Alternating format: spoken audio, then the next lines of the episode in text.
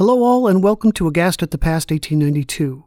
Today is all about the Tena Davis case. We're jumping headfirst into the trial, and there's a lot to cover. So today we will talk about the prosecution's case against James Trefethen and William Smith.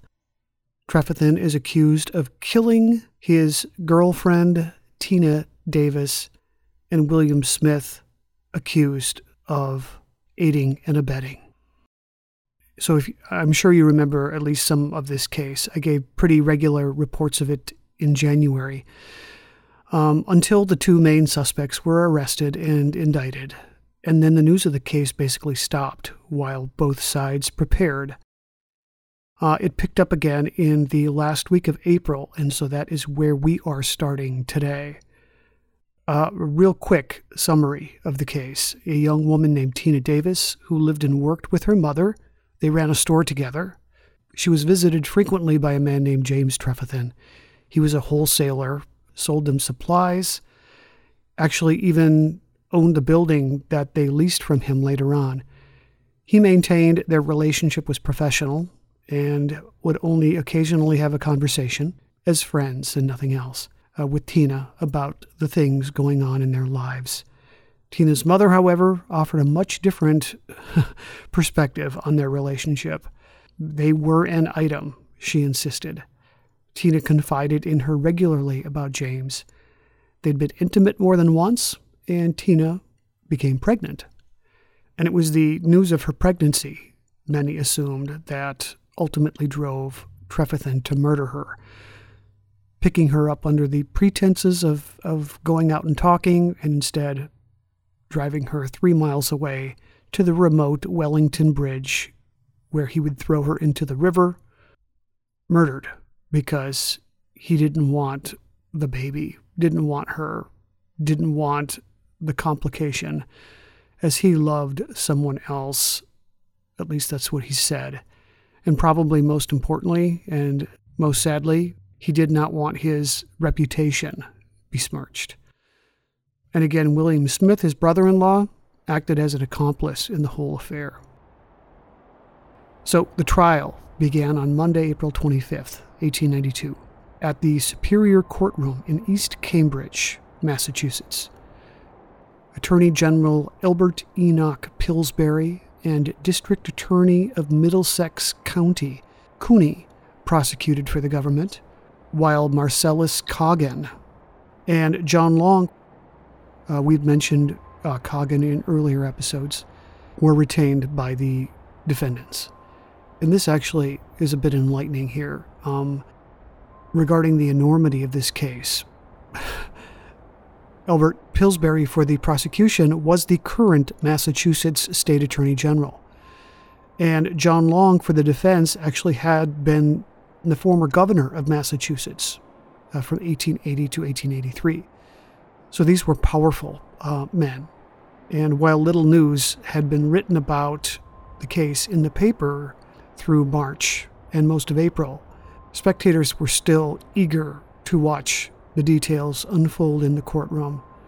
They strained to catch a glimpse of the two defendants. Most of the spectators were ladies uh, the April 26th edition of the Boston Globe r- reported a lot of the women that came to watch the trial in person were dressed in colorful, flower laden spring bonnets, which lightened the somber courtroom atmosphere. The two men were brought into the courtroom, handcuffed together. Both were well dressed and clean looking. But Trefethen, a Globe reporter, believed, looked worried. Smith, on the other hand, was confident and flashed a big smile as the handcuffs were unlocked. So Mr. Cooney began with his opening statement, eloquent and meant to gain maximum sympathy with the jury. First, he reminded the jury of his fairness. The defendants were allowed a jury of their peers, of course, but the circumstances, he said, which will be proved before you are various, coexisting, coincident, coming from many sources and many witnesses tending to prove the same thing. He went on to summarize the prosecution's case. Deltena J. Davis, the victim, would have been 26 years old in February. She was the daughter of Daniel Davis of Bethel, Maine. Her father had been a doctor who practiced medicine until he passed away in 1881. She had a brother and sister, older and both married. After finishing school and spending a short stint teaching, Tena and her mother moved to Boston in 1887 to buy a dry and fancy goods store with money left them by Mr. Davis. So James Trefethen was a dry goods dealer and supplied stores like theirs with small articles of dry goods. So this is how they first met. It was professional, initially, but after a year or two, Trefethen began paying special attention to Tena. Mr. Cooney explained to the jury that the prosecution would show how their relationship grew over time to the point where there was an understanding between them regarding marriage.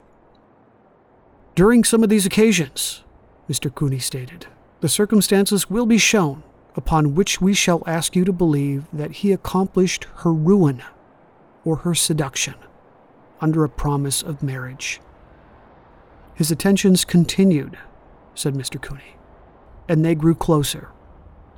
Trefethen borrowed $300 from her and then talked her into selling her store in Charlestown and buying an old store that he owned and wanted to get rid of. They initially agreed on $400, but once she had committed, he told her another bidder had asked for $500, which she needed to match. She did as she was asked and paid him the money. His plan was to tear down the old building with the store he had just sold her, build a new building, and give her space in the new structure. In the meantime, he told her that the $300 she had lent him actually was payment for goods he had supplied her in the past. Under normal circumstances, she might have argued with him about this, but she was deferential to him now, Mr. Cooney stated, because of the assumption that they would soon be married. He had her completely under his control, Cooney said, and could lead her or do with her as he liked. The evidence, he continued, will show that the seduction, having been accomplished in the Charlestown store, the connection was continued at intervals in the store at Everett, and that during the summer, probably in August, she conceived and became with child. That, of course, would have been August of 1891. When she made the discovery, she naturally turned to the author of her trouble and demanded of him the fulfillment of his promise. Exactly what took place and all that took place cannot be told because most of their conversations were had when they were alone and are known now only to one person, and that is the defendant. But sufficient facts and circumstances will be shown from which it can clearly and plainly be inferred that she was pressing him to marry her. Sometime early in December, he came to her house and they went out for a walk, she still urging him to marry her. On that occasion, he informed her that it was impossible that he could do so, giving undoubtedly as the reason the fact that he was already married. She then asked him for his marriage certificate. He told her that the other party had that. To use the words which had been communicated to me by the mother since Tena's death.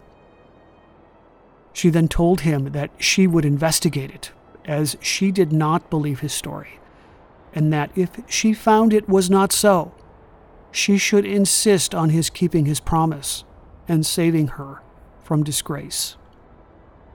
Evidence will be offered, tending to show also that at this and other times he tried to induce her to rid herself of her child by unnatural and unlawful means, and to which she scornfully refused to submit. She refused to add another sin to the one already committed. After her return from the walk, about nine o'clock in the evening, it was noticed by the mother that his visits ceased. For 10 days, he failed to appear at the store or house at all, although previously it had been his custom to visit her from one to four times a week. He became noticeably cooler.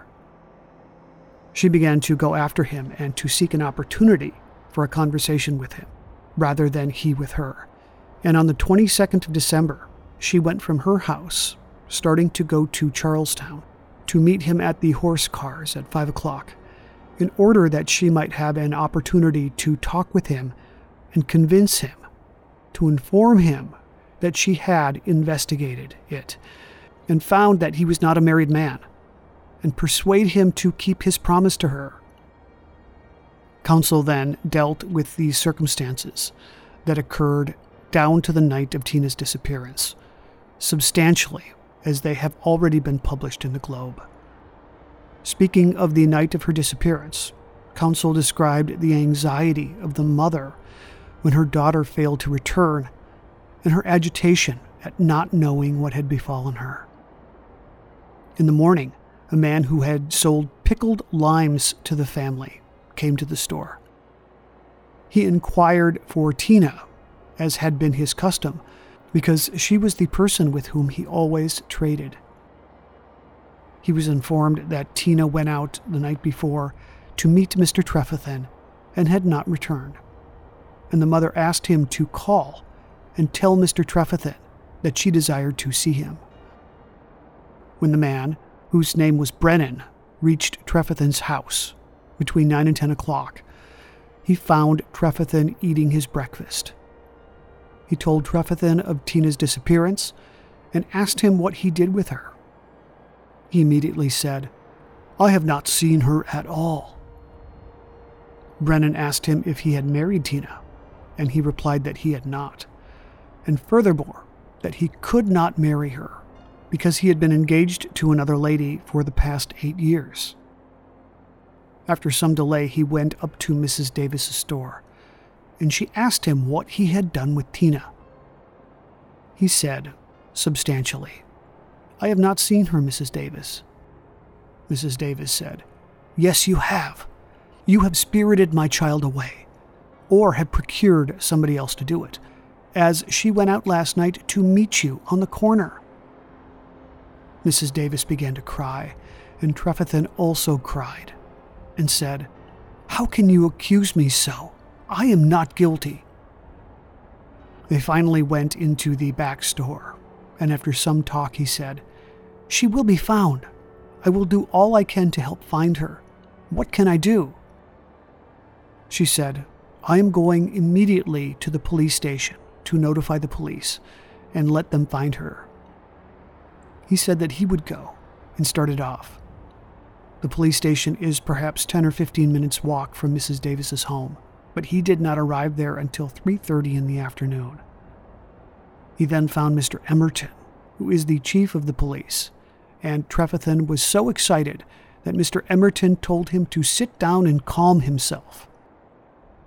He said that he was in trouble, that Tena Davis had disappeared, and that he was blamed for it.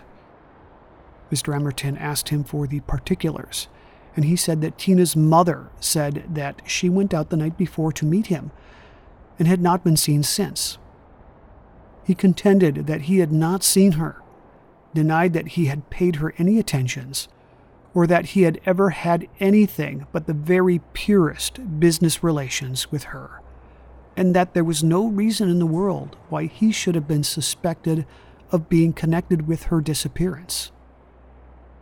After his departure, Mr. Emerton sent Sergeant Hewitt to Mrs. Davis's house to find out more of the particulars of the girl's disappearance.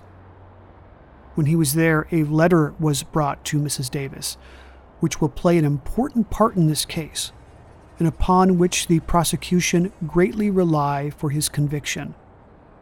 The letter was opened and read by Mr. Hewitt and taken by him, with the caution to Mrs. Davis to say nothing to any person about having received it. The letter was taken to Mr. Emerton, put by him into his safe, and there remained. No persons but Mrs. Davis, Mr. Hewitt, and Mr. Emerton learning of its receipt. About nine o'clock, Hewitt went to Trefethen's store and left word that Mr. Emerton desired to see him again.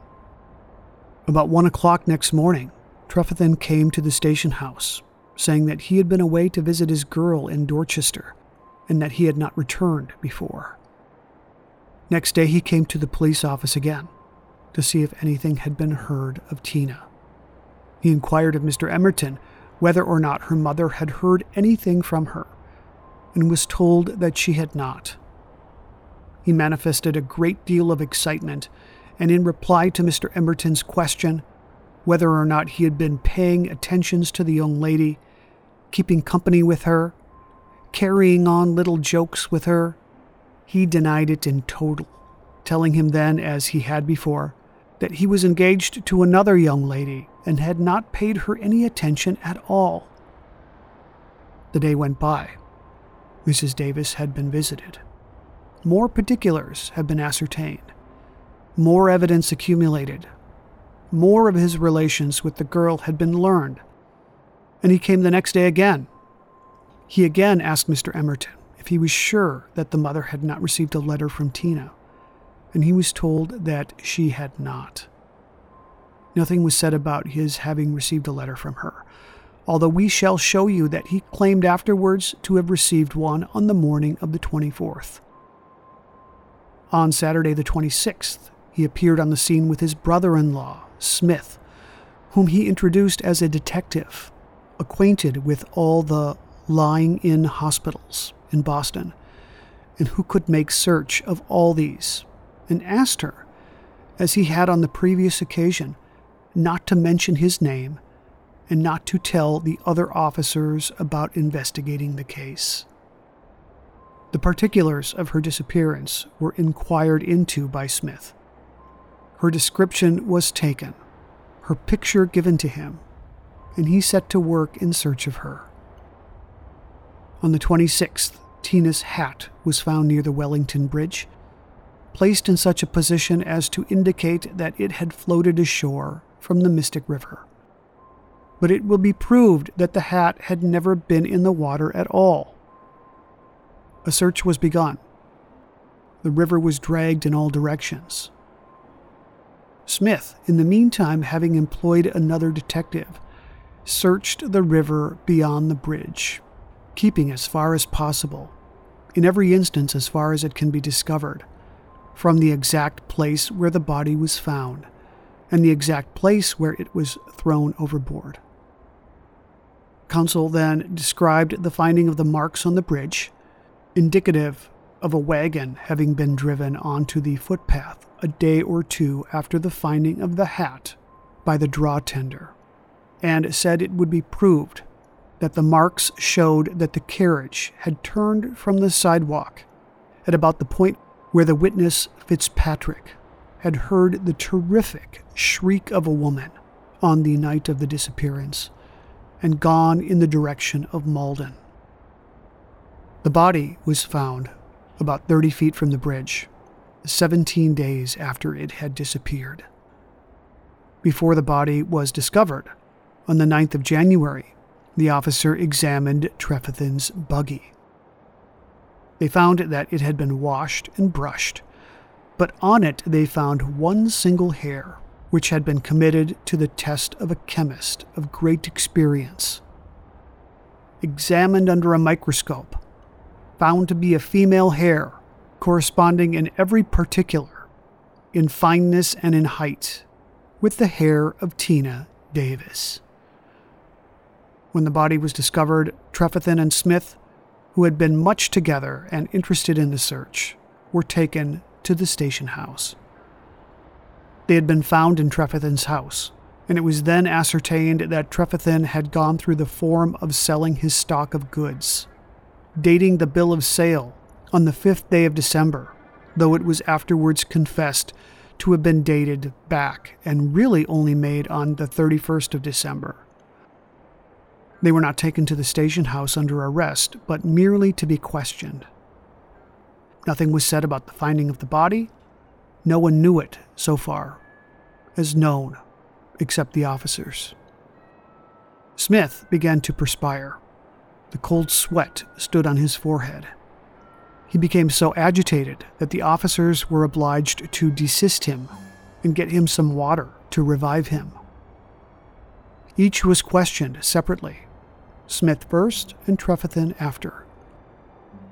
Finally, Officer Whitney said in the presence of the others, Tena has been found.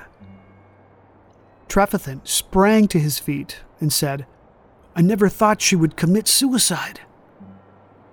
No information had at that time been given him that her body was found and that she was dead. The defendants were then placed under arrest. The medical examiner viewed the body, made an autopsy next day, discovered no marks upon the body, but will testify to the fact that the girl died of drowning, that she went into the water alive, that she was pregnant of a male child and was five or six months in the state of pregnancy. The district attorney then spoke at some length, arguing that Tena had no enemy so far as known in the world, and that the only man who had a motive in getting her out of the way was Trefethen. He said it would be proved that it was Trefethen who wrote the letter mailed in Boston and addressed to Tena's mother, which read, Mother, when you receive this, I shall be dead. The one you think guilty is innocent. Goodbye. It will also be shown that after the arrest of Smith, and when the letter was shown to him the first time, he then said that Trefethen had received a letter purporting to come from Tena on the morning of the 24th. That Trefethen was then brought in and asked about it, and admitted that he had received it. A copy of the letter will be offered in evidence. The substance of that letter was that she had confided to him sometime in December that she was with child, asked him his advice in regards to the manner of disposing of it, acquitting him of any blame, told him that another was responsible, and gave as a reason that she had promised the party not to tell his name. He had taken a copy of that letter for his vindication, it is claimed, because the danger there was of losing it. But the letter is now lost, as he says. All means of submitting it to the test to determine by whom it was written have been destroyed by himself notwithstanding the importance that he attached to it, even though what he apprehended might occur has occurred. The district attorney closed by saying that he felt the evidence would leave no doubt on the minds of the jurors as to how and at whose hands Tena Davis came to her death, and urged them, by the oath they had taken, to do their duty fearlessly and regardless of the consequences. We shall show you that Trefethen, and Trefethen alone, was the author of her ruin, that he was the only person who had any motive for her death. She was at his beck and call, and he only had the opportunity to dispose of her. We shall ask you to consider the letter, which we claim was written by Trefethen, reading Mother, when you see this, I shall be dead. The one you think guilty is innocent. Goodbye.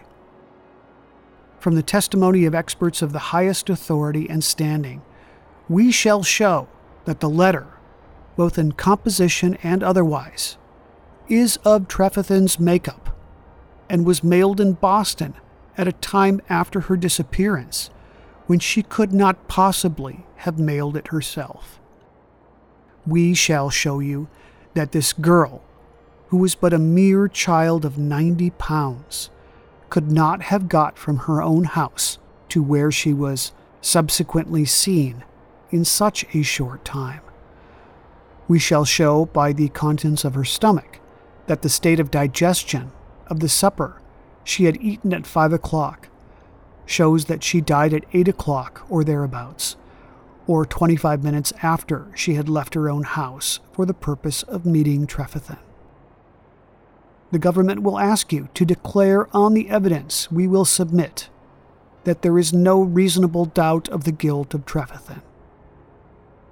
After the prosecution's opening statement, it called its first witness, a civil engineer named Charles Mills, who offered his opinion on how the river's current, eddies, and flood tides could have moved a body to the Medford Flats, the alluvial plain adjacent to the river where Tena Davis was eventually discovered.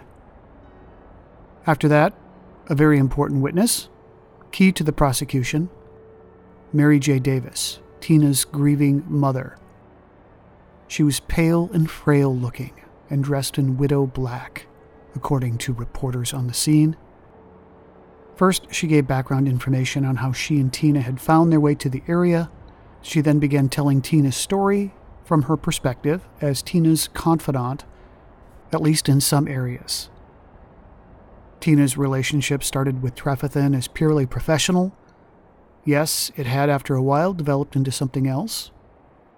Trefethen had taken advantage of their intimacy to borrow money. Mrs. Davis pointed out that she personally had never been asked by Trefethen to his house, never met his mother. He had never come to their house to eat a meal.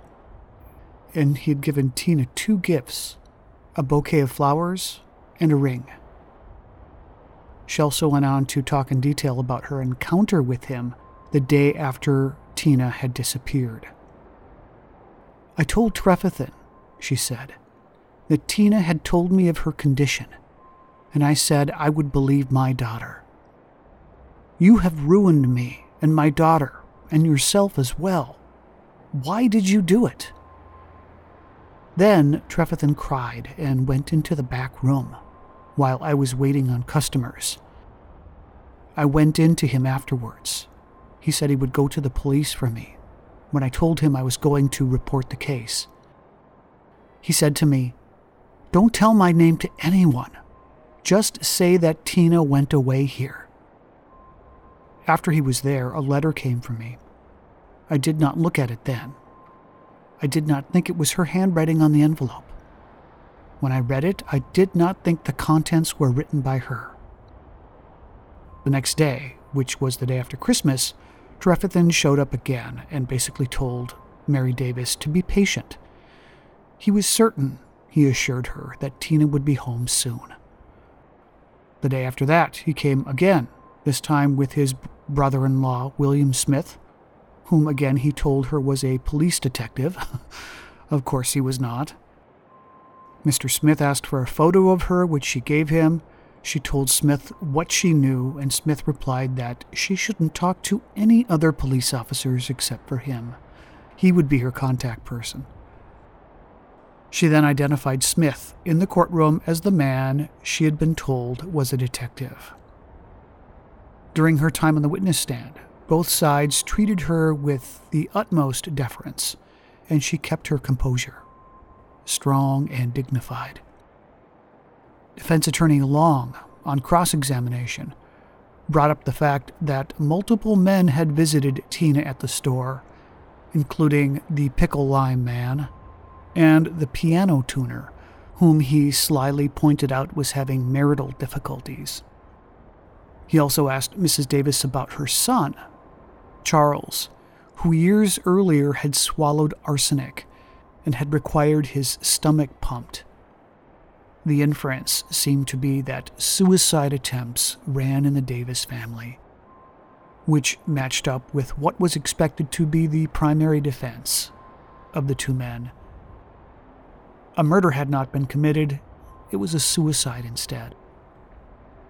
Also, another point important for Long to get across, which he made as he questioned Mrs. Davis, was that Tena and Trefethen had never been seen publicly together.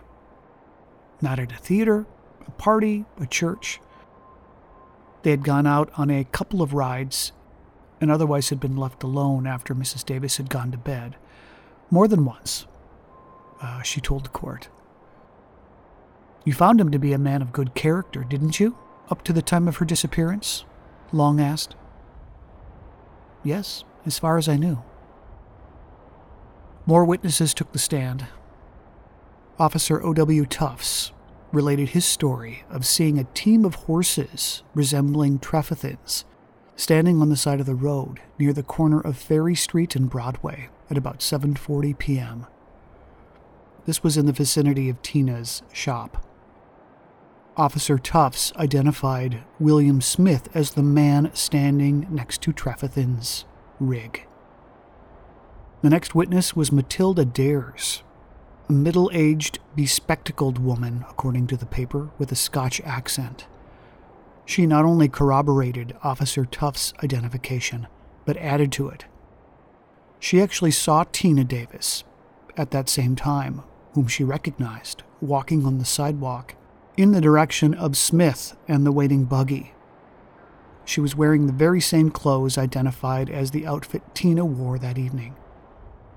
This was new news to the public, and the paper later reported that Mrs. Dare's delivery was exceptionally convincing. Then came the bridge tender, who had seen the tracks on the bridge spanning the Mystic River on Christmas Eve day. He told the same story that we covered pretty extensively on earlier episodes of Aghast at the Past. That ended the day's proceedings, and the next day saw more coverage, of course, from the Boston Globe. The Globe reported that the men, again handcuffed together, were brought into the courtroom. They looked calm and collected, not depressed at all by the previous day's developments although the reporter made mention that it appeared as though Trefethen had been recently crying. The first witness called was the Somerville captain of police, Robert Perry. Uh, I guess before we, we begin, a quick geography refresher. The Fellsway Bridge, as it is called now, which runs north south across the Mystic River, replaced the original Wellington Drawbridge in 1892 which played an important role in the crime scene, for it was there that Tena Davis was believed to have either jumped or to have been pushed, depending on who you believe. Trefethen's wagon, again, it had appeared from the tracks to have traveled just a short ways south onto the bridge, where it looked as though there had been a bit of a struggle. The body was eventually found in a small creek to the east of the bridge, flowing into the north side of the Mystic River, not far from where she had fallen. The cities north of the river included Medford, slightly west, Wellington directly north, Malden north of Wellington, and Everett to the east. Tena Davis was believed by prosecutors to have been picked up in Everett and taken to the bridge on December 23rd, the night before Christmas Eve. Somerville was the community on the south side of the bridge, and Captain Perry of that town had played a joint role in the investigation. Captain Perry testified that the location of Tena's body, considering the ebbs and flows of the tide, matched up with the police's theory that it had fallen from the bridge. Some minor witnesses were called, including Charles Davis, Tena's brother, whose role was to identify her body in the morgue. He admitted he hadn't seen her for five years. Thomas Durrell, who performed the autopsy on the body, told of his findings on the stand. I was called to view a body on the Wellington Bridge. Next day, I made an autopsy of the body in presence of doctors Swan and Harris. The body was that of a well developed, though small girl. She was well nourished. Over the face were greenish discolorations the hair was matted and filled with particles of sand. There was a quantity of the mud on the tongue. No external marks of violence were on the body. Over the surface of the brain were a series of little hemorrhages, as if she had died from suffocation. A cut was made from the jaw down to the chest cavity, which was filled with reddish water. The fingers were doughy, and through the lungs and the large air passages were particles of sand. Around the heart was about two ounces of bloody water. The right side of the heart itself was filled with blood. I came to the conclusion that death was caused by drowning. I have no doubt about that. Marks of violence might disappear after death if a body were in the water, but it depends on the degree of violence. unconsciousness might be produced if she fell from a height of several feet into the water, and she would be likely to sink quicker. I should question whether she ever rose to the surface of the water at all. During the cross examination by Mr. Long, Durrell admitted that the evidence was consistent with the possibility that Tena had thrown herself into the water. One thing he was certain of she went into the water alive. Dr. Edward Wood, professor of chemistry at Harvard for 21 years, was next to testify. He said that he had received from Dr. Durrell a jar that contained the stomach of Tena Davis. He concluded that she had eaten at 5 p.m. and died at 8 p.m. on the evening of December 23rd. This was an important fact because letters had been mailed from Boston the morning after her disappearance by Tena herself, according to James Trefethen. And while Trefethen supposedly had an alibi for that morning, and was nowhere near the city of Boston. There were eyewitness accounts that placed his brother in law, William Smith, in Boston Christmas Eve day. So, again, the fact that there was barely digested food in her stomach, which matched the dinner she had eaten at home, was important evidence for the prosecution. Dr. Wood also added that if chloroform or ether had been used on her before she'd fallen into the river, the water would have removed all traces of it. He couldn't find any sign of either in her stomach, but that was not a surprise to him. He also examined a hair taken from Trefethen's buggy and compared it to Tena's hair given to him in a package from the Everett police chief. This hair, he said, corresponds in every particular with the hair in that package. It has the same color, and corresponds in diameter. Long jumped on this. Could it have come from someone else as well? he asked. Dr. Wood agreed that it could have. Everett Police Chief Emerton testified next and shared with the court some of James Trefethen's odd behavior. As promised, Trefethen the next day had gone to tell the police that Tena Davis was missing, but as was mentioned in the opening statement, Instead of showing concern for her, he was instead extremely agitated that Mrs. Davis was blaming him for Tena's disappearance. When Emerton pressed Trefethen about the nature of his relationship with Tena, Trefethen responded by saying that he was not familiar or free with her in any way. Emerton then asked him what he had done that evening. Had he seen Tena at all? No, he hadn't, was the reply. He'd harnessed his team at 7 o'clock that night and met his brother at a local spring. They chatted. Then he left and began to deliver goods to various stores. Emerton then told Trefethen that things looked bad for him, on the surface at least, and that he would start an investigation. On Christmas Day, he returned to the police station again, where Emerton was working and asked the police chief if he had done anything yet. Emerton said he hadn't. Although he really had, he had sent Detective Hewitt to see Mrs. Davis almost immediately. Trefethen told him he didn't believe him. Emerton responded by telling Trefethen that a man, name not mentioned, had a year earlier, and this man, by the way, was a friend of Mary Davis. This man had come to see Chief Emerton and asked if he knew what Trefethen's character was, and asked if he could vouch for him. Emerton said that he thought Trefethen was okay, and the man proceeded to tell him that Mrs. Davis had a daughter who was on the cusp of a relationship with Trefethen and wanted to know the kind of man he was.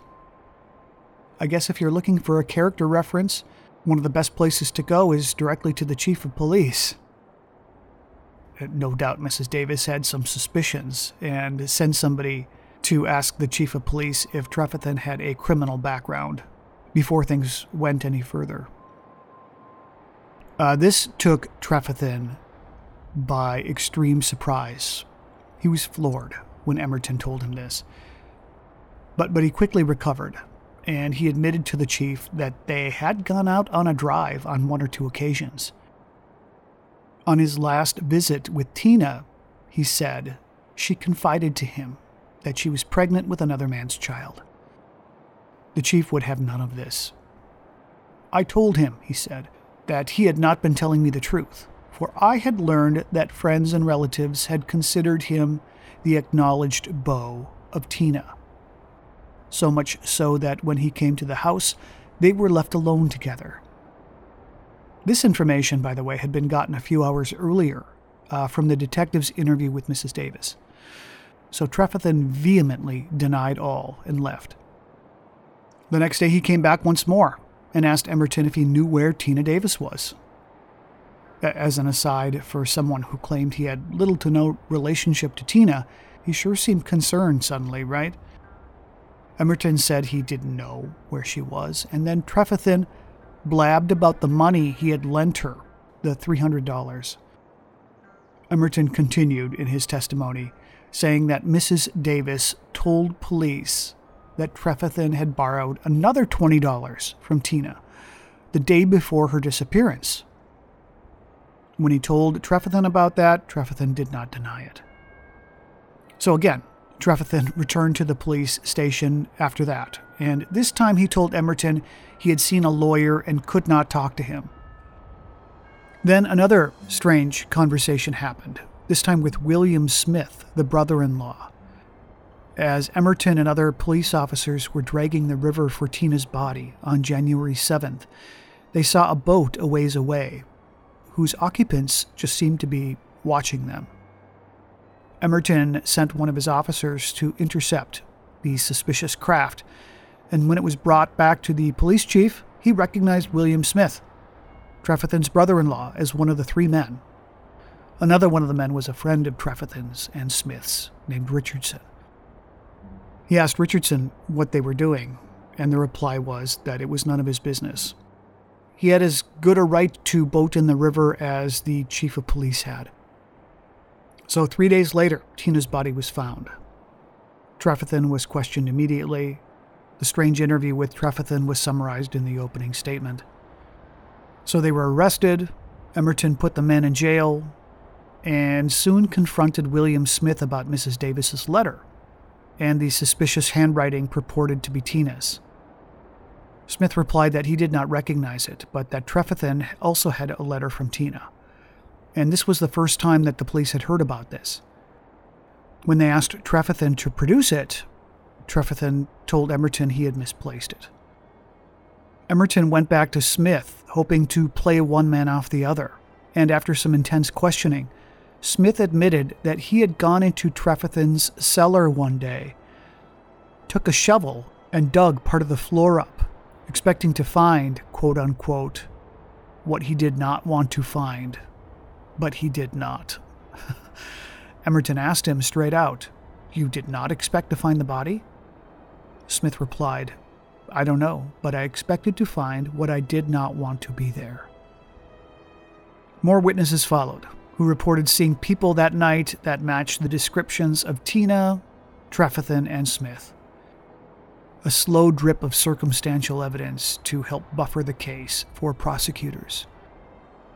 So much of what the prosecution was trying to do, of course, was establish a timeline that showed that between 7 and 8:30 p.m., Trefethen would have had time to pick Tena up in Everett, drive to the Wellington Bridge, push her over, and then head back to a store in Charlestown around 8:50 p.m., where he was confirmed to be seen by independent witnesses.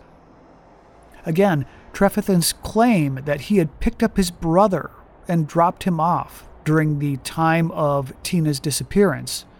This was suspicious to authorities because it was a, a family member corroborating his alibi. And, and Trefethen's entire family, they believed, were protecting him in every way they could. So coverage continued the next day, Thursday, April 28th, and with it some highly damning evidence against Trefethen and Smith. Ralph Huestis, who knew Trefethen by sight and worked as a stamp clerk at the Charlestown post office at the time of Tena's disappearance, swore that, sometime during the week of Christmas, Trefethen had come into the post office one evening and asked questions about how postmarks worked. He wanted to know if a letter mailed from Charlestown would bear a Boston or a Charlestown postmark. Then came the handwriting experts. The first was Elbert Southworth. He stated to the court that, in his opinion, the writing of Trefethen and that contained in the anonymous letter was identical. Southworth believed that Trefethen was attempting to reproduce Tena's handwriting in a very unnatural way. Another expert on handwriting, Charles French, the principal of French's Business College in Boston, backed up Mr. Southworth's conclusions. From my examination of them, the letters, he said, I should say that the anonymous letter and the envelope were written in the same hand that wrote the Trefethen Standard. I do not believe Miss Davis could have written this letter.